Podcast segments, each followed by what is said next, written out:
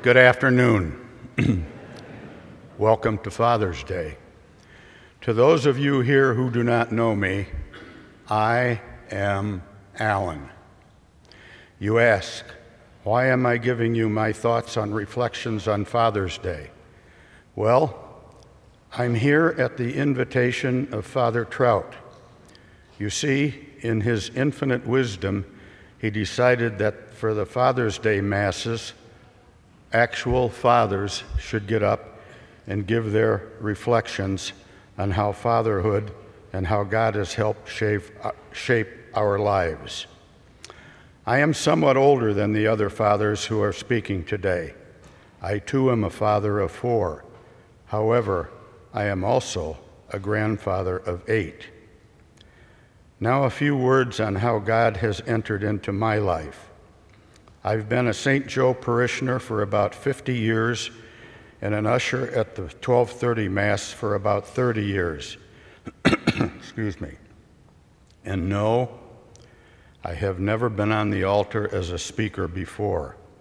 But relax, my comments will last for only about five or six minutes. I was born on July 2nd, 1935 to Lyman and Catherine Bookert in the small farm community of Richmond, Illinois. Yes, assuming God will let me, I will be 84 years old in a couple of weeks. I'm also wondering why God is doing to me what He is doing. You see, for most of my adult life, I was a little over six feet tall and weighed 180 pounds. However, now that I am approaching senior status, I'm five feet nine inches tall and weigh 220 pounds. I don't know how that happened.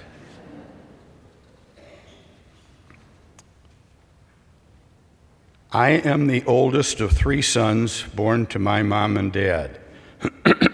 Excuse me. Unfortunately, my mother died when she was either 39 or 40 years old. I was 16 years old and my brothers were 12 and 10. Life was hard for my father. He had no idea what was coming his way. In a normal family, three brothers would be bickering and fighting for a parent's attention. That didn't happen, though.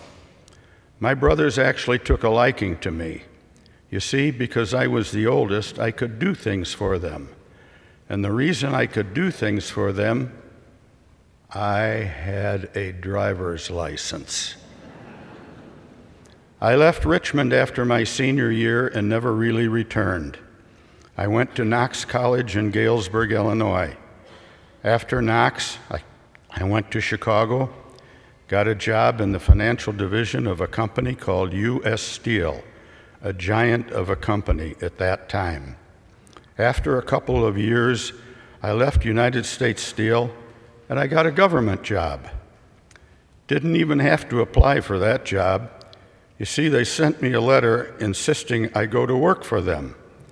The first thing they did for me was they gave me a uniform, boots, a helmet, and sent me to Fort Hood, Texas, and gave me specialized lessons on how to become a good soldier. Apparently, I learned well as I got a promotion. Yes, they sent me to Germany for a couple years. To protect myself when I got to Germany, they gave me a big gun, a lot of ammunition, and to further protect myself, they gave me a knife. However, in the Army, it was called a bayonet to put on the end of my rifle. I carried that gun around for a long time. I was officially working for the United States Army, 3rd Armored Division, stationed in Gelnhausen, Germany. Another soldier stationed in the 3rd Armored Division at the same time I was was a young man that was born in Mississippi and spent most of his life in Tennessee. I can't remember his last name, but his first name was Elvis. After a couple of years, I got sent home. I took off my uniform, bought a couple of suits, and got a job with a financial co- company. After I was there for a while, I determined I needed a secretary. So I hired a beautiful, blonde, young German girl. She worked out so well that she got a promotion after a year and became my beautiful wife, the mother of four children, and now the grandmother of eight. That marriage in October of this year will have endured for 56 years. That lady.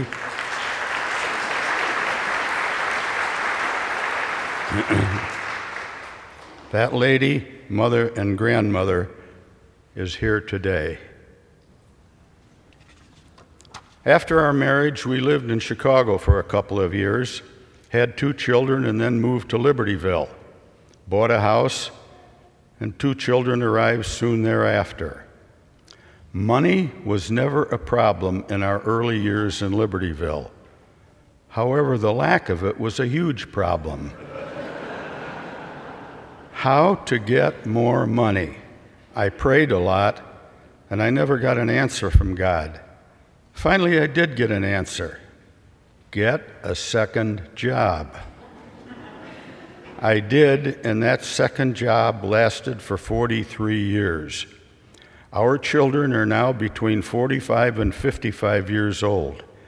They all attended Libertyville schools, got good grades, left home, attended various colleges, got very good jobs, got married, had children, now live in Illinois, Virginia, and Arizona. My wife and I are very proud parents of the accomplishments of our family. So you ask, how did God play a role in our family? Well, He played a huge role. I remember asking God for hundreds of favors the past 50 years. No, I never got any direct answers from him. I never heard his voice. I don't know what it sounds like. I've never seen him personally. I don't know what he looks like. But I know he was there, and I know he heard my wants and, des- and desires. You see, we always had just enough money, just enough food, just enough material things good health, and our combined IQs let me know he was there for us when we needed him most. I know I didn't get to be 84 years old without help from above. To show my appreciation, I've made up my own prayer of thanks. I say it every morning as soon as I awake. It goes something like this Dear God, thank you for allowing me to be here again today. Thank you for my life, my wife, my family, and my friends. Please forgive me for the sins that I have committed in my past life. I am truly sorry. I also ask that you give me the ability not to commit these sins in my days remaining. Thank you. Well, now that my allotted time has expired, I'd like to share one more thought with you on how God will impact your future as a father. You see, God's plans for all fathers go back to Adam and Eve. You see, He put a fail safe mechanism into all fathers' futures. It's a little three letter word that has worked for thousands of years all around the world. This simple word defining a father's success is spelled M O M. Yes, as fathers, we have the wisdom to know that it is mom who really runs the family. Thank you and good luck to all.